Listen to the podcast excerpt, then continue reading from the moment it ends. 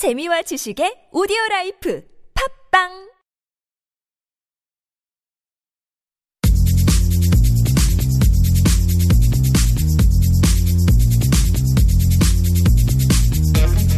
수다와 사랑에 빠진 두 남자의 토크 썰 왕설레.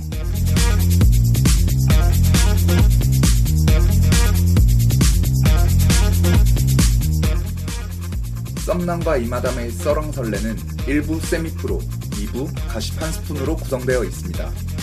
넘나 궁금했던 스포츠 용어, 우리끼리 씨부리는 연예계 가십, 신나게 털어보겠습니다.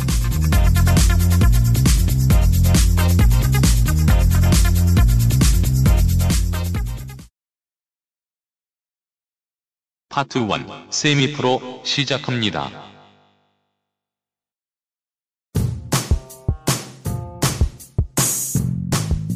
모든 스포츠 용어를 풀이할 때까지 스포츠 썰풀이 방송 세미프로.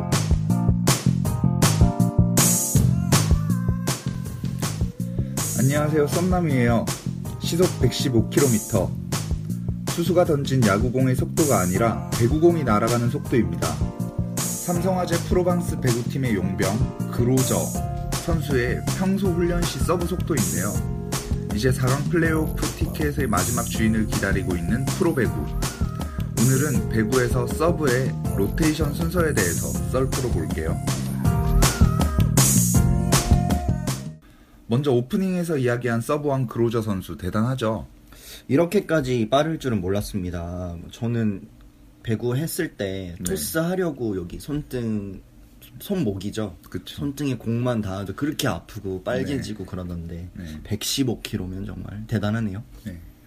지난해 세계 선수권 대회에서는 그로저 선수의 서브가 백삼십일 킬로미터를 기록해서 화제가 되었어요. 정말 대단하죠. 그로저 선수는 세트당 무려 영 점 구 개의 서브 득점으로 일 위를 달리고 있는데 음. 기존의 서브왕이라고 불리던 선수들이 세트당 영 점 오 개 수준이었어요. 평균적으로. 어. 네, 이래서 압도적인 수치죠. 선수기 때문에. 예. 아! 다시 한번 서브에이스 그로저. 자, 이거 뭐 이거 거의 멘붕 상태가 오는 거는. 예. 이십 대 구. 하네요. 다시 한번 아! 그로저. 에이스. 자, 이제 그로저의 이 연속 서브에이스를 어떻게 막느냐가 또 관건이 될 수 있겠는데요. 아니 뭐 저렇게 잘 때리면 어쩔 수 없어요. 예. 이거는 뭐 우리 카드 선수 어. 이거는 뭐 해결 방법이 없습니다. 이번에도 백 대 맞고 아, 네. 다시 한번 에이스. 자. 아 참. 지난 그런... 오케이저 축구냉전에서도 진짜 처음 받아보는 것 같아요. 이렇게 센 공은 너무 세가지고 뭐 할 말이 없어요. 너무 세가지고. 지난 일월 십칠일 케이비 손해보험과의 원정 경기에서는 서브 에이스를 열다섯 개나 어, 열다섯 개 성공시키면서 V리그가 출범한 이천오 년 이후에 한 경기 개인 최다 신기록을 갈아치웠습니다. 현재도 서브 에이스가 백 개를 넘으면서 대기록을 작성을 했습니다. 오케이저축은행 팀의 시몬 선수도 서브 에이스 득점이 많지 않나요? 네, 시몬 선수도 서브 에이스가 능하지만 어, 삼월 칠일 기준으로 그로저 선수 서브 에이스가 백일 개로 일 위, 시몬 선수가 팔십사 개로 이 위, 예, 한국전력의 얀 스토크 선수가 삼십사 개로 삼 위예요. 그래서 이, 삼 위와의 비교를 해봤을 때도 엄청난 수치죠. 네, 차이가 좀 많이 나네요. 네. 배구에도 홈팀과 어웨이팀이 있는데 득점으로 이어지는 서브 우선권은 어떤 팀이 갖나요? 어, 시합 시작 직전에 주심이 양 팀의 주장을 부릅니다. 그래서 동전 같은 양면으로 돼 있는 물건을 던져서 음... 이긴 쪽에 우선권을 부여합니다. 그러니까 동전으로 보여요. 네. 그러면 이긴 쪽의 주장이 코트 면 또는 서브권을 선택을 하는 거죠. 그래서 서브권을 선택하게 되면 반대팀에서 코트 면을 고를 수 있고 코트면을 선택하면 반대팀에서 서브권을 가지게 되는 겁니다. 아, 이거는 축구에서 동전을 던져서 필드 선택하는 거랑 비슷하네요. 네, 그렇죠. 이마담은 배구 경기 보다가 이 득점한 선수가 서브를 넣는구나 라고 생각한 적이 있나요? 있죠? 네. 네, 있어요. 해당 랠리에서 득점한 선수가 넣는다고 생각했는데 이게 어떤 방식으로 진행되죠? 네, 이 서브 로테이션에 대해서 본격적으로 알아보면 음, 우선 정답은 득점을 한 선수가 서브를 넣을 때도 있고 아닐 때도 있습니다. 우선 여섯 명의 선수가 전위에 세 명, 후위에 세 명이 이제 포지션을 자리 잡게 되는데요. 그것이 일 점을 넣을 때마다 시계 방향으로 한 번씩 돌아가는 것을 로테이션이라고 합니다. 그래서 전위에 있는 선수가 로테이션으로 후위에 오면 바로 서브 차례가 되는 거죠. 그렇게 선수 서브 순서가 정해집니다. 후위에 있는 세 명의 선수 중에 가장 오른쪽에 있는 순서에 해당하는 선수가 바로 서브를 넣는 것이죠. 좀 더 자세히 알아보면 리시브를 받는 팀, 즉 수비팀이 공격에 성공하거나 상대 범실로 인한 득점을 얻으면 리시브 받는 팀, 즉 수비팀이 시계 방향으로 한 칸씩 이동을 하고 서브권을 얻는 겁니다. 그래서 원래 서브권을 가지고 있는 팀, 즉 실점한 팀은 자리를 바꾸지 않는 거죠. 그래서 두 팀이 동시에 로테이션을 하는 상황은 없다는 거죠. 그렇죠. 또한 상대가 득점을 했을 경우나 한 팀이 연속 득점을 했을 경우 로테이션이 이루어지지 않습니다. 예를 들어 한 선수가 서브 에이스로 득점을 하게 되면 그 선수가 다시 한번 서브 에이스를 노리겠죠. 그러면 이 선수가 서브권을 갖게 되면서 로테이션이 없어지는 거예요. 음, 그러면 서브 넣는 순서는 경기 중에 선수들끼리 정하는 건가요?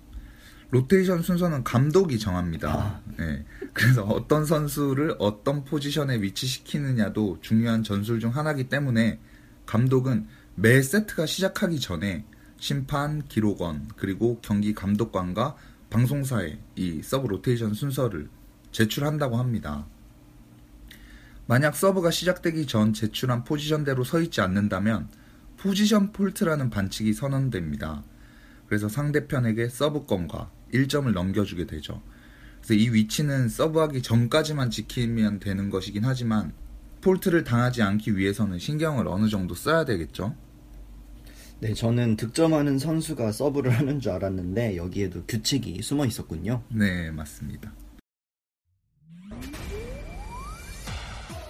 우리 청취자 여러분들도 앞으로 조금 남은 프로배구 리그 경기와 플레이오프 경기를 보실 때 선수들의 포지션과 함께 서브를 넣는 선수들의 로테이션을 유의해서 보신다면 한층 더 재밌는 경기 관람이 될 것 같네요.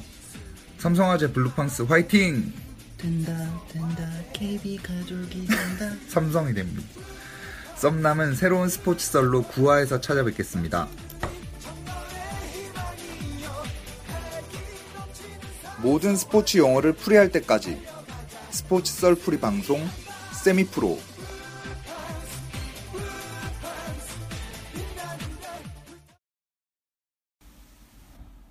이제 썰왕설레를 팟빵과 아이튠즈에서도 들을 수 있습니다.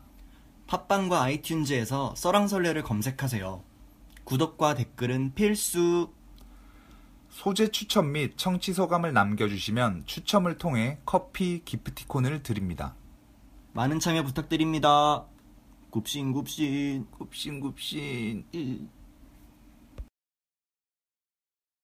지금 파트 이 가십한스푼 시작합니다.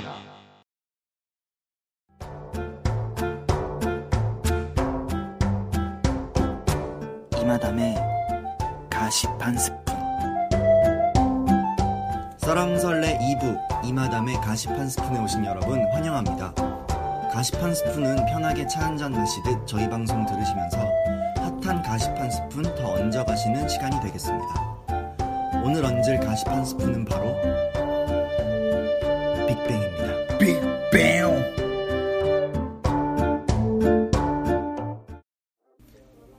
지난 일요일이었죠. 삼월 육일 빅뱅의 이천십오 십육 월드투어 메이드가 서울에서 앵콜 공연을 끝으로 마무리되었습니다. 어, 콘서트 끝나는 마지막 부분에 승리가 멤버인 승리가 여름에 또 십 주년 기념 콘서트가 있을 거라고 밝혀서 팬들의 기대를 모으고 있는데요. 아직 작년에 메이드 프로젝트 중 구월에 공개될 예정이었던 정규 앨범도 하나가 남아있기 때문에 이천십육 년은 빅뱅에게도 특별한 해가 될 것 같습니다. 어, 지난번에 그 약간 프로젝트식으로 했던 그 아직도 안 끝난 건가요? 그쵸. 원래 오월, 하나씩 오월부터 하나씩 네. 낸 거. 그래서 구월에 새로운 곡을 추가한 정규 앨범이 마지막이었는데 아직 후배 가수들의 데뷔와 컴백 때문에 미뤄진 것 같습니다. 음... 빅뱅 하면은 어떤 게 기억나시죠, 썸남은? 저는 아무래도 어? 다이, 다이시 댄스요? 예. 거짓말을 아직도 좋아합니다. 그쵸. 거짓말이 또 빅뱅에게는 빼놓을 수 없는 곡이죠. 예, 이천칠년이었습니다. 아, 오래됐네요. 이천칠년에 또 화제였던 원더걸스와 빅뱅의 합동 무대 영상 이런 음. 것도 있었고, 그쵸. 조인트 무대가 굉장히 당시에 티비팟에서 화제가 됐었습니다. 또 이천칠년에 거짓말을 기점으로 빅뱅이 뭔가 와이지만의 그룹이 아니라 전 국민에게 사랑을 받는 대중 아이돌로 거듭나는 순간이었죠. 저는 개인적으로 빅뱅 하면 이천십일년에 나왔던 미니 앨범 사집 투나잇을 음... 꼽고 싶습니다. 아, 여자가... 아, 그거는 그거 아니에요. 리패키지 앨범의 아. 러브송이었고, 투나잇이 너를 찾아서 오해요. 그쵸. 이게 되게 오랜만에 나온 앨범이었어요. 아래로. 이천십년에 왜냐면 빅뱅이 활동이 없었어요. 음. 월드투어만 돌고, 이천십년에는 좀 개인 활동에 집중하던 시기였죠. 태양씨가 I Need a Girl이 나왔었고, 음. 지디탑도 그때 나왔나요? 음. 연말을 화려하게 장식했던 지디탑이 있었기 때문에 음. 오랜만에 이천십일년에 냈던 앨범이었어요. 음. 그것뿐만 아니라 개인적으로 뭐랄까 빅뱅의 음악 저변이 넓어진 앨범이라고 생각을 하는데, 왜냐면 제, 제 개인적인 의견으로는 빅뱅 하면 뭔가 약간 삐용삐용 하는 음악이 음. 대다수 아닌가 싶었었는데, 이 앨범부터 뭔가 분위기가 좀 반전되고, 뭐 와이지가 주장하는 빅뱅은 아이돌이 아니라 아티스트다. 음. 그, 그 말에 어떤 한 걸음 나아간 앨범이 아닌가. 현재의 빅뱅을 만든 초석인 앨범이 아닐까 싶습니다. 음. 저는 궁금한 게, 그 승리랑 대성의 솔로 활동은 또 언제 하나요? 승리요? 네. 우리 스트롱 베이비. 크랩 말씀하시는 건가요? 네. 크랩 크랩? 네. 그 말이 많았죠. 승리의 솔로 활동이 멤버 중에서 약간 양현석 사장님께서 좋아하지 않는다. 음... 그래서 일주일 안에 네가 앨범을 만들어 오면 내가 내주겠다 했는데, 정말 오기로 승리가 미니 앨범 다섯 곡을 만들어 와서 나온 앨범이 난 어쩌라고 했던 음... 그 앨범이라고 들었는데, 이런 상황에서 승리가 또다시 오기를 부리지 않는 한 저는 솔로 대성, 앨범이 나올 수 있을까 싶어요. 대성이가 그 약간 트로트 한곡 그것도 되게 좋았거든요. 그, 날바날바 기순. 그거는 또 지디의 선물이었죠. 아, 선물이라서 그냥 한 건가요? 그쵸. 그 당시에 음, 엠넷의 뭐 어떤 예능 프로그램에 귀선이라는 약간 아... 덜 예쁜 친구가 자꾸 지디한테 들이대서 음, 아 자기가 대성이 네, 그래서 음. 나를 봐달라 귀선아 하는 모티브로 출발한 트로트곡이었다고 들었습니다. 혹시 썸남은 빅뱅이 데뷔 전에 찍었던 다큐를 네, 기억하시나요? 빅뱅 티비는 트웬티원 티비의 아, 부속 프로그램이었고, 예전에 그 비스트의 장현승 씨가 장현승 씨 있고 그때 그쵸, 그 영상 저는 약간 짤막짤막하게 봤죠. 음, 당시 장현승 씨도 빅뱅의 후보 멤버였고 네. 아쉽게 승리 씨와 경합을 벌이다가 음, 음. 최종 탈락하게 됐었죠. 승리 씨가 약간 오기로 막 자기 한번 막 더 해봐도 되겠냐고 막 그렇죠. 그 흑역사 네. 한번 듣고 가시겠습니다. 준비를 했어요. 제가 이 팀에 없어서 안 될 다섯 가지 이유를. 어, 귀엽다, 귀엽다. 어. 뭘 준비했어요? 다섯 가지 이유를. 뭐래요, 그 다섯 가지 이유가?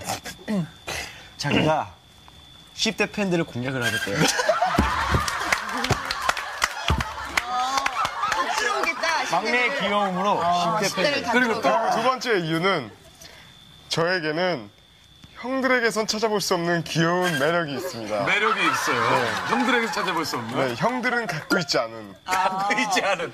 본인만 사... 가지고 있는. 네. 또 뭐 있었죠? 또 뭐예요? 승리군이 다 얘기해봐요. 그게 두 번째고, 네. 세 번째가 이제 안무 창작 능력. 실력이요? 네. 그거 도움이 될 것 같다, 빅뱅한테.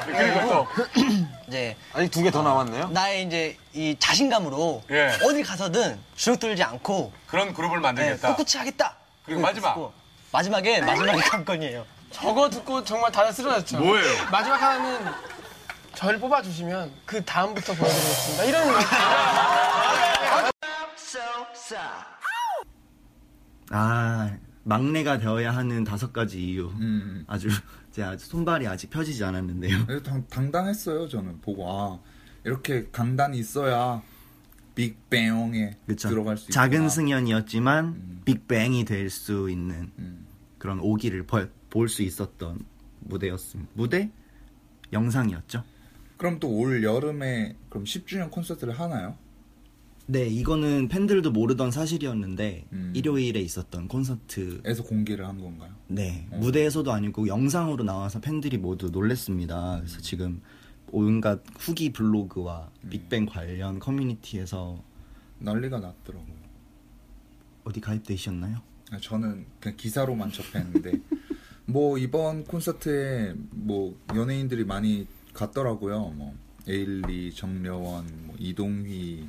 아, 이동희 씨. 우리 탑... 박다봉, 박주영 선수도 아. 축구 선수 우리 박다봉 선수도 가서 열심히 응원한 거를 에센스 올리고. 아, 역시 또, 빅뱅의 콘서트는 인증할 만한 네. 셀럽들의 공연이 아닌가. 또 황정민, 고소영, 이정재 씨도 갔대요.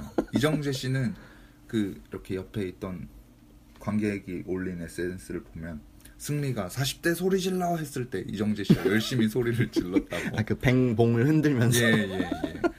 그래서 뭐 아주 빅뱅이 진짜 아이돌이 아니라 이제는 아티스트가 아닌가. 음, 셀럽이 인정하는 예, 아티스트. 예. 그랬습니다.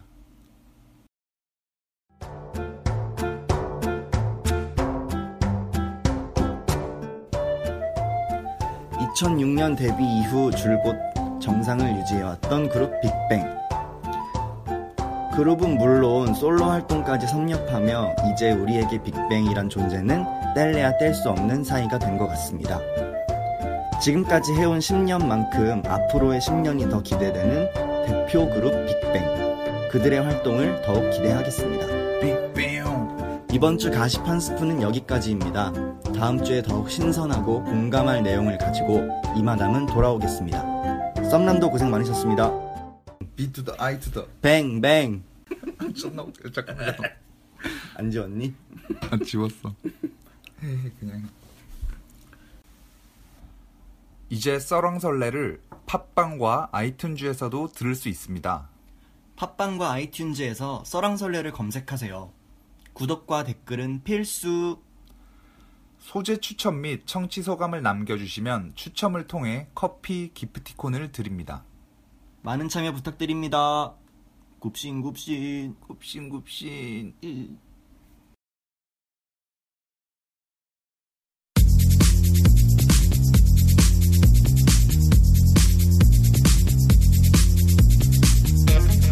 수다와 사랑에 빠진 두 남자의 토크 썰 왕설레.